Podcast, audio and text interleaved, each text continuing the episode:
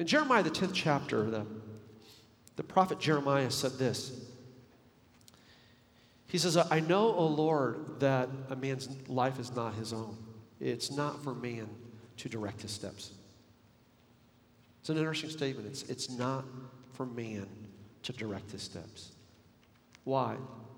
Because the Word of God tells us that, that God orders our steps, and we can trust in that. Last week we started this new series entitled GPS, and, and last week we talked about the idea of recalibrating our compass or, or recalculating that path. This morning, I want to continue that series. I, I want to talk to you about understanding the destination, determining the destination. But I'm going to take a, a different tact at it. When I, uh, when I got here this morning, my, my plan was to preach out of Psalm 119. Uh, but I, I'm, I feel like God wants us to go a different direction this morning. So I want you to take your Bibles and I want you to turn to the book of Haggai. Uh, if you go to the, where the Old Testament ends, the New Testament begins, the end of the Old Testament is, is Malachi. And then um, just you'll find this just in front of Malachi, you'll find Zechariah, and then just in front of Zechariah, you'll find Haggai. It's a small book, uh, two chapters. Uh, in fact, it is, uh, it is the second smallest uh, book in the Bible. And so, um, shifting from, from uh, preaching, teaching this morning out of the longest chapter in the Bible to, uh, I want to talk to you out of the, the shortest book in the Bible. It's a, it's a profound prophetic statement that Haggai makes for, for both the people of that day, and I believe that it is a prophetic statement for the church universally today. And I believe this. I believe that it is a, it is a, it is a significant prophetic statement for Calvary Orlando. Something that God wants us to have an understanding in both our heart and our mind, in, in our intellect and in the depths of our soul, of who He is and what He wants to accomplish in our midst. Now, let me give you a little bit of a, a background. Uh, Haggai writes, and he is one of the post exilic prophets. The children of Israel are just coming out of exile. God, for, for generations, he warns his, his people, the children of Israel, about their rebellious ways. And, and they don't turn, they don't turn, they don't turn. And as a result, as a result of their rejection of God, as a result of their pursuing their own interests, God takes his hand of protection off of them and they are, they are conquered. And they're conquered by this, this king at Nebuchadnezzar. And, and it, that, that, that started in about 607 BC and then eventually where, where the israels are starting to be taken away they're starting to be taken into captivity. And this happens in a number of different phases the last of which happens in about 587 586 bc when, when finally nebuchadnezzar comes and just totally conquers jerusalem. And so if you go from 607 bc to 537 bc it's 70 years which is which is what God spoke prophetically to his, to his children that they would be in captivity for 70 years. And so, for 70 years, the children of Israel found themselves in captivity. Uh, first by the Persians, then, uh, uh, or first by the Babylonians, then by the Persians. And so, what happens is this after 70 years, King Cyrus conquers Nebuchadnezzar, and, and under King Cyrus, there is the opportunity for the children of Israel to go back to their homeland. And so you, we have from, from 537 to 522, we have the children of Israel returning back, uh, originally about 50,000 of them returning back from exile, uh, from Babylon, returning back to their homeland, returning back to Jerusalem. And so, so they've been, they've been now uh, back in Jerusalem for about two decades, about 20 years. And God gives Haggai this word. So starting in Haggai 1, verse 1. It says, In the second year of King Darius, on the first day of the sixth month, the word of the Lord came through the prophet Haggai to Zerubbabel, son of Shealtiel, um, uh, the governor of Judah, and to Joshua, son of Jehozadak, the high priest. This is what the Lord Almighty says These people say, The time has, yet, has not yet come for the Lord's house to be built. Then the word of the Lord came through the prophet Haggai Is it time for you yourselves to be living in your paneled houses while this house remains a ruin? Now, this is what the Lord Almighty says Give careful thought to your ways. Uh, I, I, I love what it says here. Give careful thought to your ways. Uh, another translation puts, puts it this way consider your ways. Give careful thought to or consider your ways. You've planted much, but you've harvested little. You, you put on clothes, but you're, you're never warm. You, you eat, you drink, you never have your fill. You put wages in your pockets, and it, it seems as if you have holes in your pockets. Consider your ways. I, I want those words, I want them to resound in your heart and in your mind this morning. Give careful thought to your ways. Consider your ways. There's a, there's a way that seems right to man.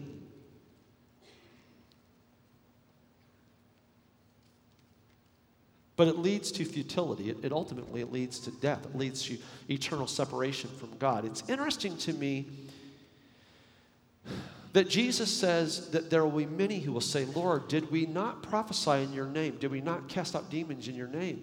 And he, he, Jesus says this I will say to them, Depart from me, for I never knew you.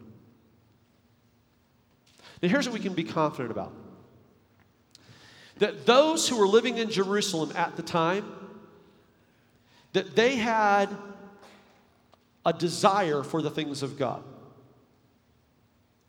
In fact, here's what they did they, they left captivity and, and, and took the arduous journey back to their homeland because that was important to them. They, they, were, they were people who were willing to take some risk. They were, they were people that were adventurers, and they were, they were people who understood prophetically what God had spoken over them about being His people, being his children, being his chosen race. They, they understood all of this.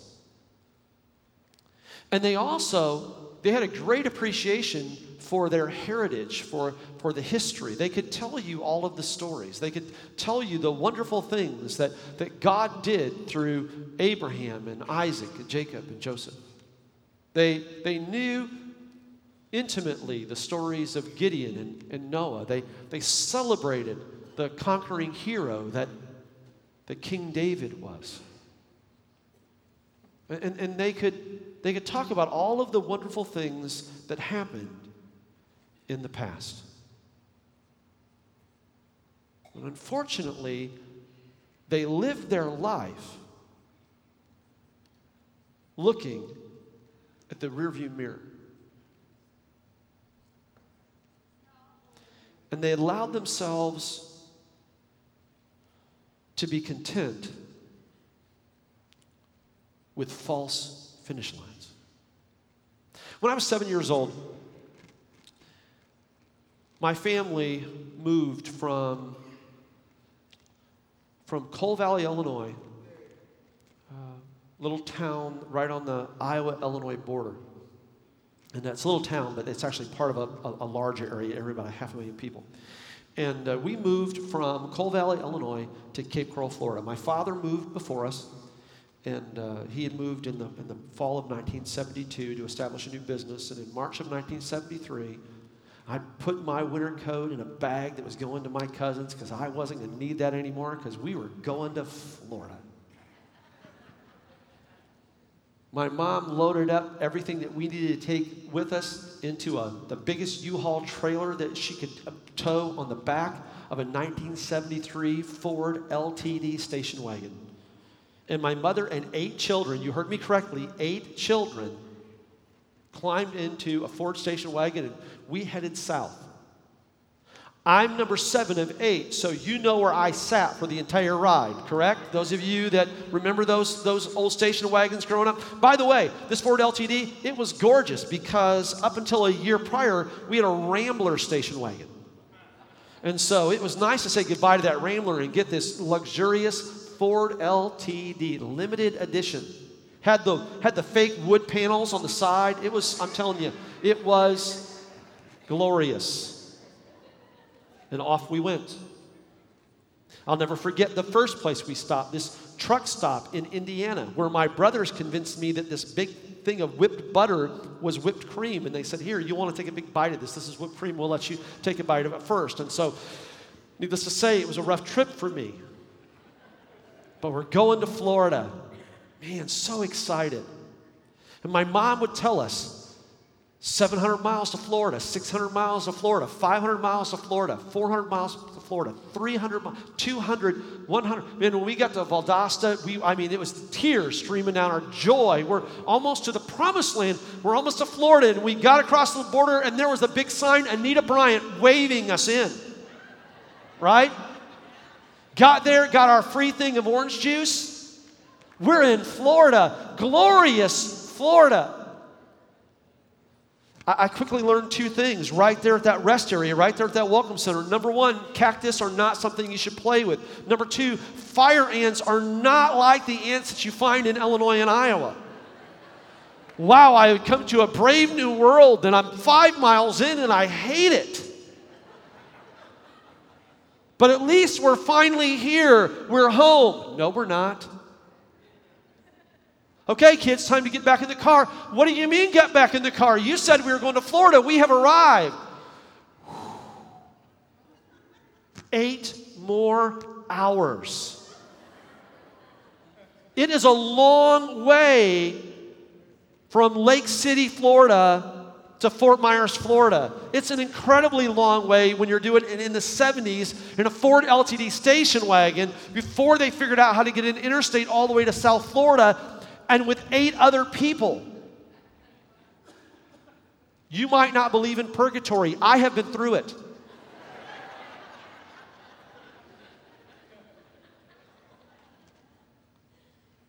See, I, I, thought I thought that getting to Florida meant that we had arrived. Little did I know that there was there was much more to the journey. And I'm convinced of this. I'm convinced that so much of modern theology and so much of what we do in teaching people easy believism that we convince people that all you have to do is show up for an hour and 15 minutes, an hour and 30 minutes on Sunday morning at church, check off a few boxes, and you're good, you're in.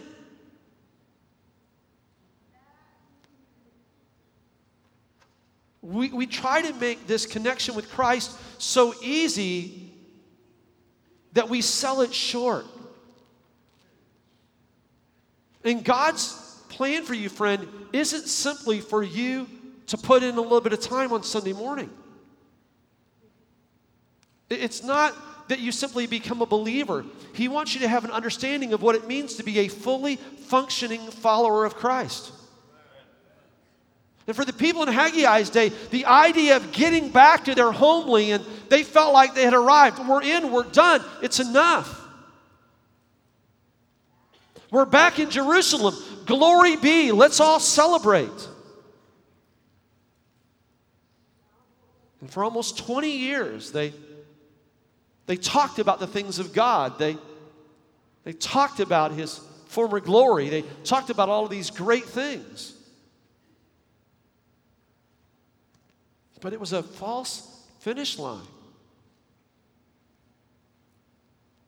The word of the Lord comes to Haggai, and says this you, you say it's, it's not yet time.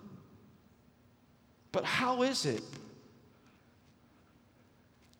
that you're living in your paneled houses while my house lies in ruins?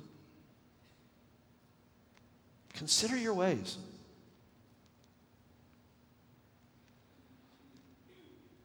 A comment that I make fairly regularly, and I make this comment fairly regularly because I think it's so vitally important that we have an understanding of this. That anything that you put in front of God is going to be the stress area in your life. That anything that you put in front of God is going to be the pressure point for you. If you're here this morning and you find yourself stressed because of a relationship, I can guarantee you it's because you put that relationship in front of your relationship with God.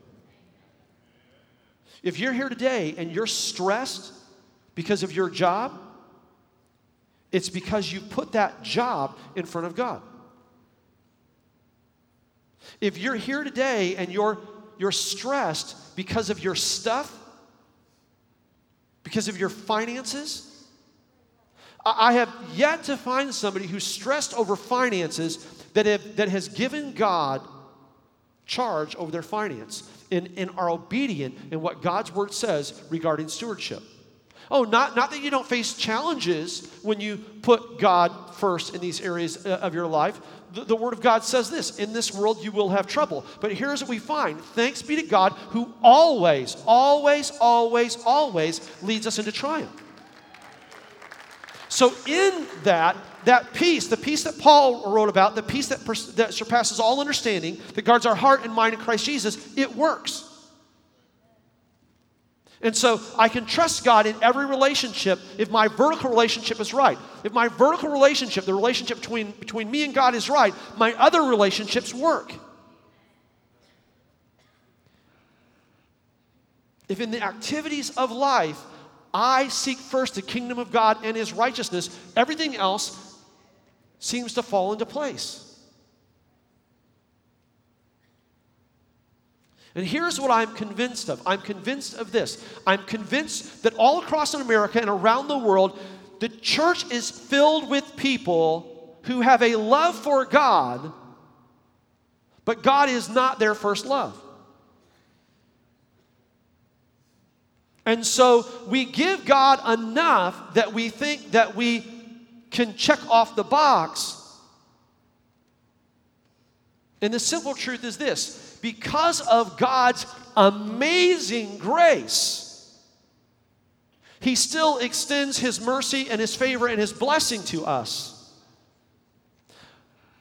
But we leave ourselves so far short of what God really intends for us and all that He wants to accomplish in us and through us, and all that He wants to bring to us, and all that He wants to give to us. And as a result of that,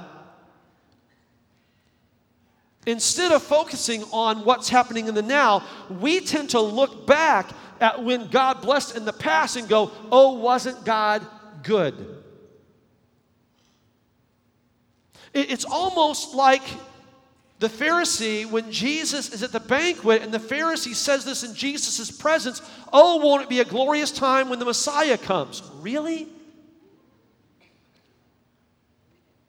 We can't see the forest for the trees. And that's what's happening here in 520 BC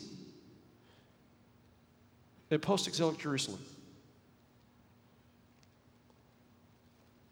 And God speaks give careful thought to your ways.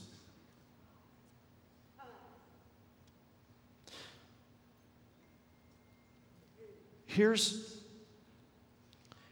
here's what I find that's very interesting is this. The distractions in life those issues, that God always has an answer for them. If we'll simply pause and listen to his voice.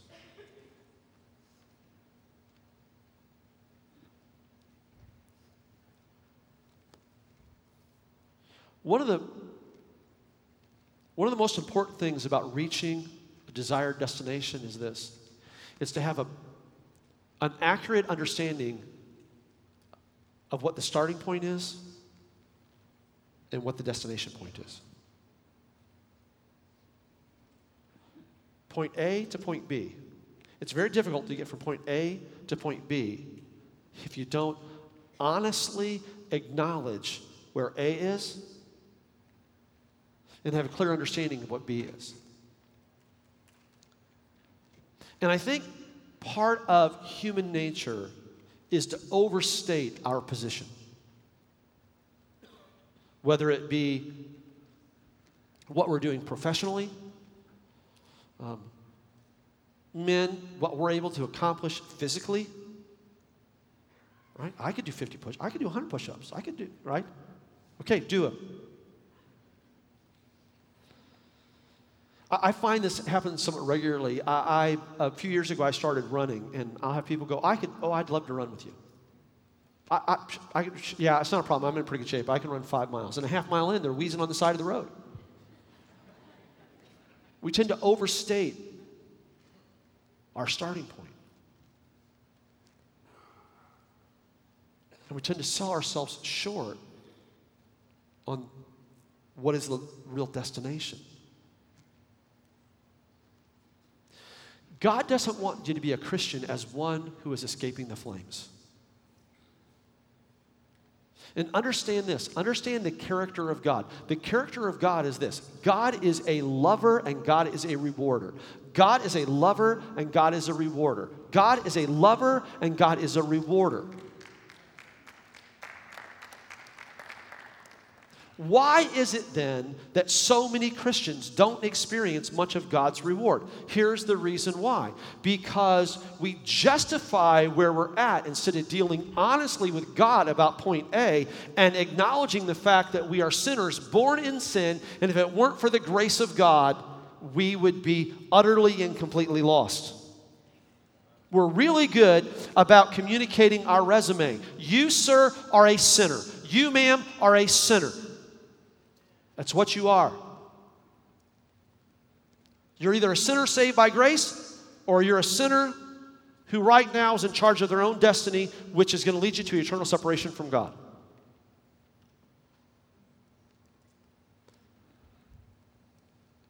And we t- tend to misunderstand and sell short point B.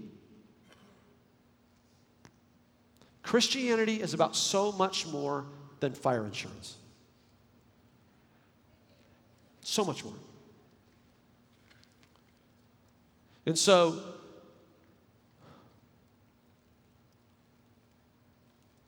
to the children of Israel that were back in Jerusalem, but in the promised land doing their own thing instead of God's thing, here's what God says starting in verse 7. This is what the Lord Almighty says Give careful thought to your ways. Go up into the mountains and bring down timber and build the house so that I may take pleasure in it and be honored, says the Lord. You expected much, but see, it turned out to be little. What you brought home, I blew away. Why? Because of my house, which remains a ruin. While each of you is busy with his own house, while each of you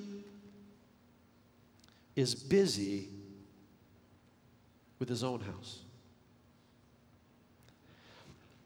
If the devil can't make you bad, he'll make you busy.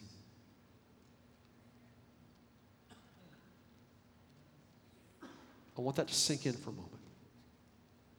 If the devil can't make you bad, he'll make you busy. Oh, I'm not a bad person.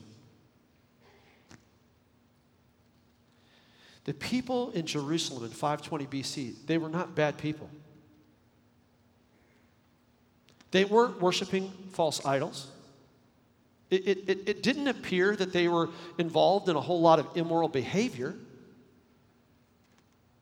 And yet, they were missing out on the blessing of God and the presence of God. Why?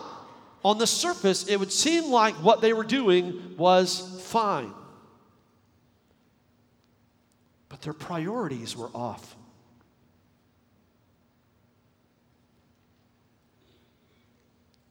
Can't tell you how many times as a pastor that I've, I've heard parents say this. I've heard parents say, you know what? Once I get my kids out of this phase of life, then I'm going to get involved in church. Then I'm going to get more involved in ministry. But right now, my kids have to come first. Isn't that biblical? Sir, ma'am, it is absolutely biblical. Your kids come first. That's the reason why you should have them in church.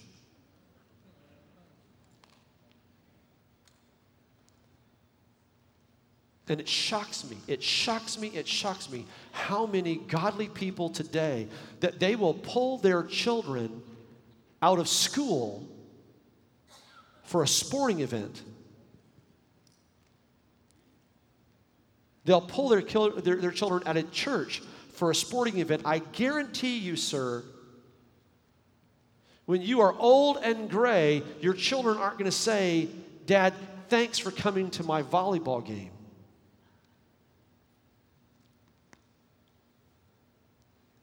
Here's what they're going to say Thanks for connecting me with Jesus.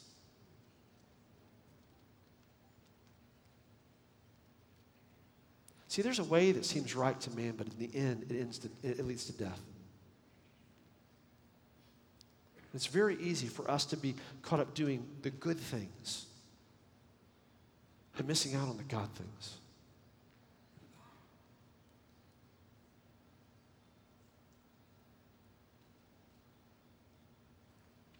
I also appreciate that God gives this instruction to them. He says this Go up into the mountains and bring down timber and build the house so that I may take pleasure in it and be honored. I want you to notice this who provides the resource for the house of God to be built? God does. Right? God does. Everything that's needed for you to accomplish everything that God has written on the scroll of His will for you, He provides for that. So here's where I find provision I find provision for life when I'm in the center of God's will.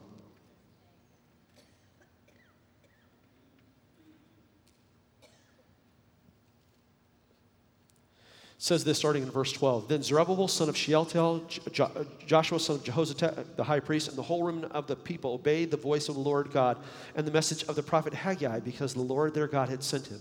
And the people feared the Lord. Then Haggai, the Lord's messenger, gave this message of the Lord to the people I am with you, declares the Lord. So the Lord stirred up the spirit of Zerubbabel, the son of Shealtiel, uh, governor of Judah, and the spirit of Joshua, the son of Jehozadak, the high priest, and the spirit of the whole remnant of the people. They came and began to work on the house of the Lord God, their God, uh, uh, on the, on the 24th day of the sixth month in the sixth year of King Darius.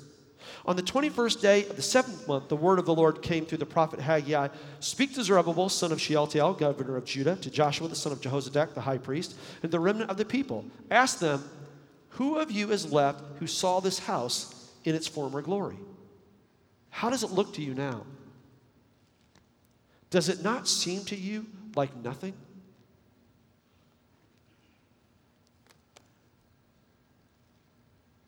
The temple of the Lord that Solomon built was breathtaking. And now this remnant with,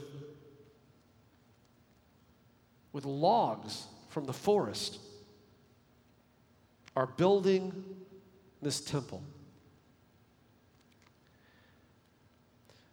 And to the human eye, it seems like nothing compared to what they had before.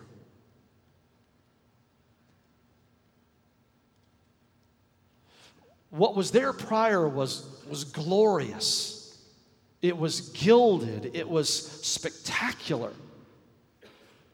It, it, it, you could not come close to it without clearly recognizing its grandeur.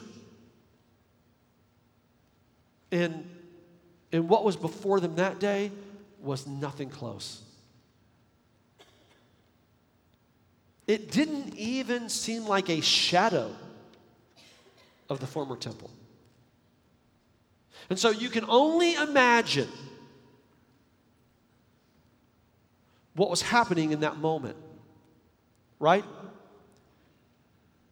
Those who had been in Jerusalem before Nebuchadnezzar's invasion. Those who had been there and remembered the temple in all of its glory are looking at what they're doing now, and, and you can almost understand their discouragement, can't you?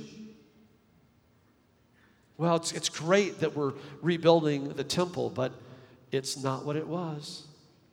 It's not what it was. It's not what it was.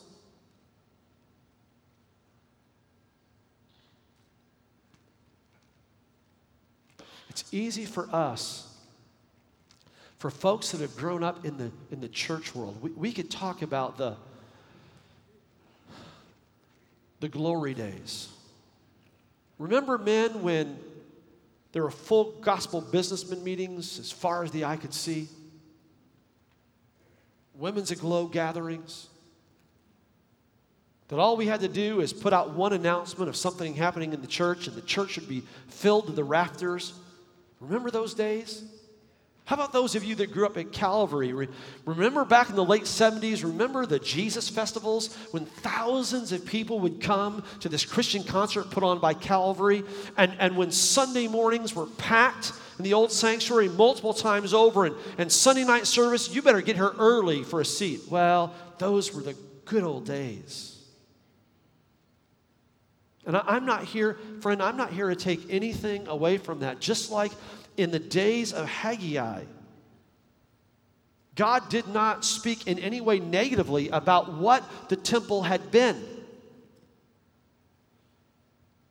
But here's what he said He said this You're looking at the wrong thing. The temple was simply offered as an offering to God. It wasn't the building that made it important, it was the fact that it was the place that God dwelled. And without God's presence in the temple, it is nothing more than brick and mortar. It's nothing more than any other edifice that you will see, any other structure that exists.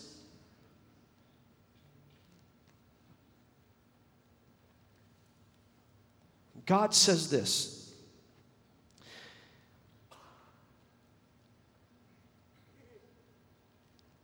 Verse number two of Haggai 2. Speak to Zerubbabel, son of Shealtiel, governor of Judah, to Joshua, the son of Jehozadak, the high priest. I want you, I want you to speak, he says this to Haggai. I want you to speak to the person who is the political leader of Jerusalem, Zerubbabel. I want you to speak to the religious leader of the people, Joshua. I want you to speak to those in leadership, both civically and in the church, and I want you to speak to all the people. And I want you to ask them, who of you is left who saw this house in its former glory? How does it look to you now? Does it not seem to you like nothing?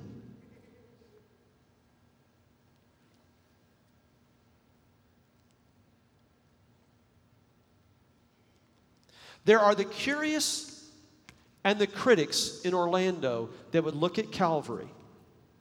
In fact, they would come in here and they would see who's here today, and they would go, Oh, wow. I remember when that church was full. First of all, let me help you that history is an interesting thing. This sanctuary seats 5,500. This church has never ran more than around 3,000 it's never been full.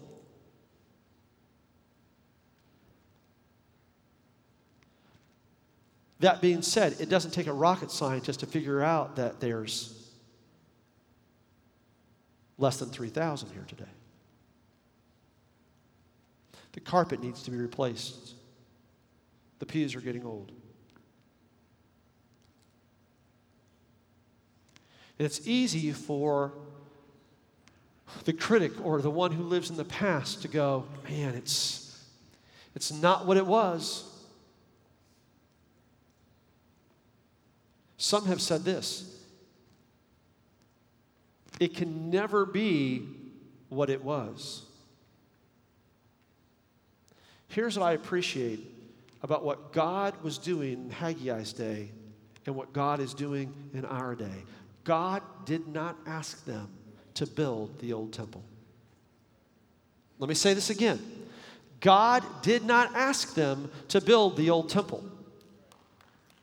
God didn't ask them to duplicate what they had had in the past.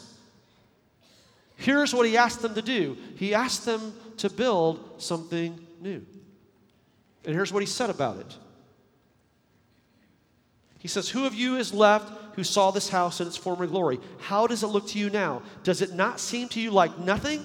But now be strong, O Zerubbabel, declares the Lord. Be strong, O, uh, o Joshua, son of Jehozadak the high priest. Be strong, all ye people of the land, declares the Lord, and work, for I am with you, declares the Lord God Almighty. And this is what I covenanted with you when you came out of Egypt, and my spirit remains among you. Do not fear. This is what the Lord Almighty says. In a little while, I will once more shake the heavens and the earth, the sea and the dry land. I will shake all the nations, and the desired of all nations will come. I will fill this house with glory, says the Lord Almighty. The silver is mine, and the gold is mine, declares the Lord Almighty. The glory of this present house will be greater than the glory of the former house, says the Lord Almighty. And this and in this place I will grant peace. I'm convinced of this, friends. I'm convinced what God spoke to Haggai in 520 BC, that that's what he's speaking over Calvary Assembly of God in 2015. God's not worried about finance. The silver is his, the gold is his. God's not worried about what a place looks like. He's concerned about the glory of the Lord. And he says this that the glory of the Lord that is coming will be greater than the glory of the Lord that has ever been experienced in the past. Listen, that was the promise of God in 520 BC, and He's the same God.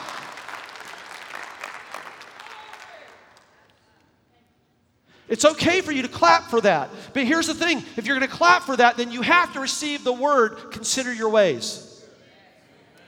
Let me say that again. It's okay to clap about God. We want you to do something great and glorious in our midst. But you cannot have God doing something great and glorious in your midst if you're not willing to consider your ways. He's calling you, friend, to commitment. He's calling you, friend, to holiness. He's calling you, friend, to purpose. And here's what I love about God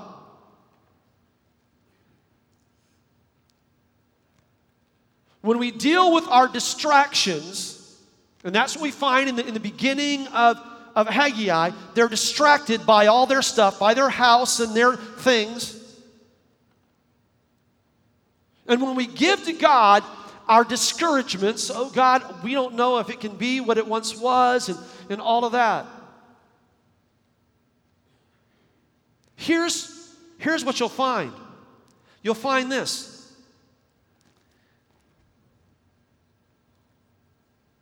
That God will extend His grace.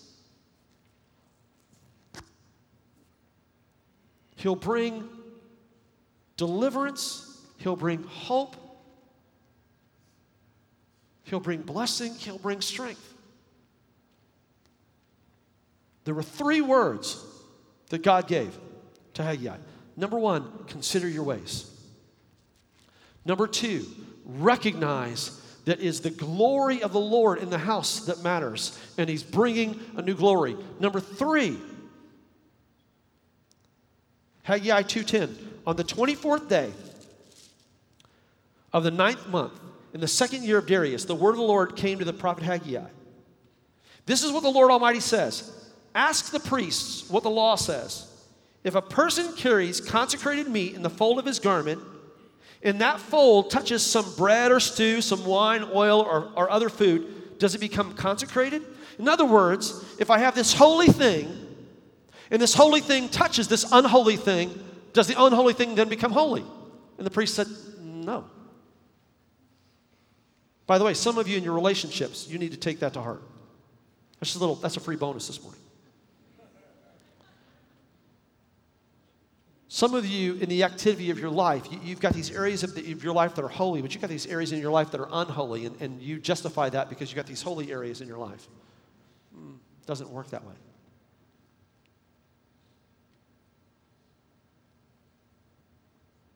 Then Haggai said, if a person defiled by contact with a dead body, it's kind of graphic, huh? If a person defiled by contact with a dead body touches one of these things, does it become defiled? So, if something that is unclean, if something that is unholy, if something that is unhealthy touches something that is healthy, what does it do to that thing which is, which is holy, which is healthy? It makes it unholy, it makes it unhealthy, it makes it defiled. The priest said, Yes, that's exactly what happens. It becomes defiled. Then Haggai said, So it is with these people and this nation in my sight, declares the Lord. Whatever they do and whatever they, whatever they offer, there is, def, is, is defiled. But listen to this. Now give careful thought to this. From this day on, consider how things were before one stone was laid on another in the Lord's temple. When anyone came to a heap of 20 measures, there were only 10.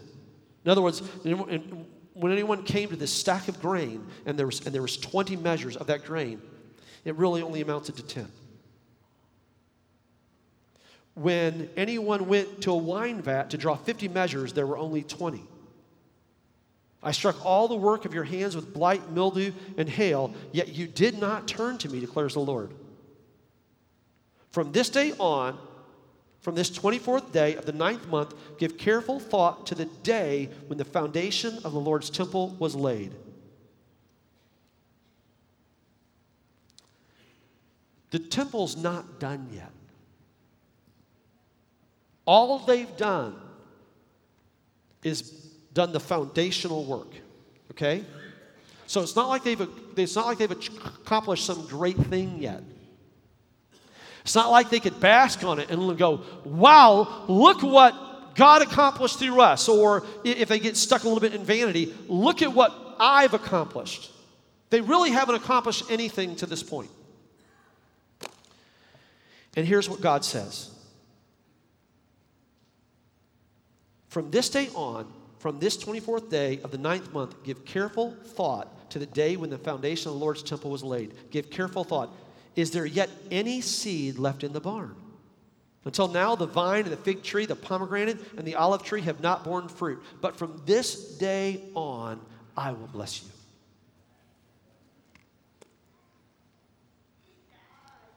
Here's what I find wonderful about God and what He does.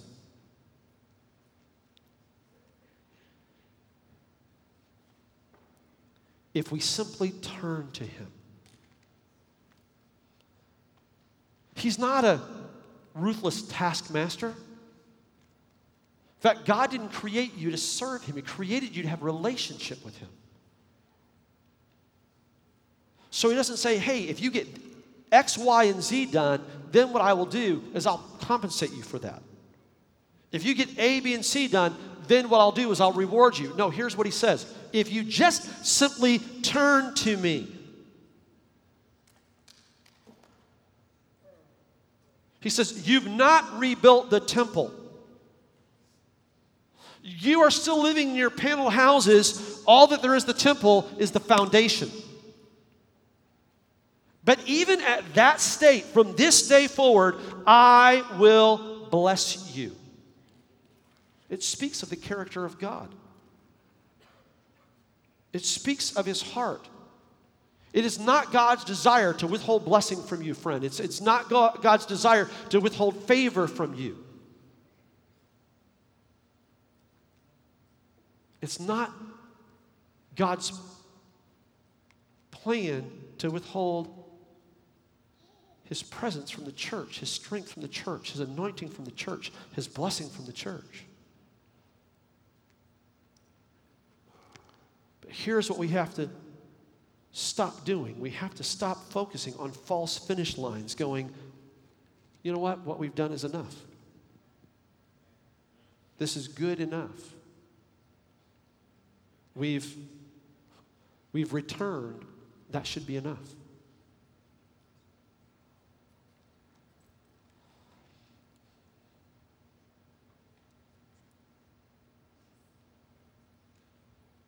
I believe all across this room that God is wanting to speak to people and say this not in judgment. Oh, friend, not in judgment.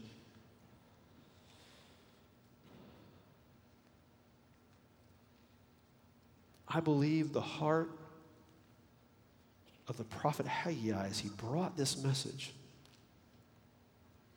was a heart of compassion. I believe the message that God wanted to be delivered was a message of compassion.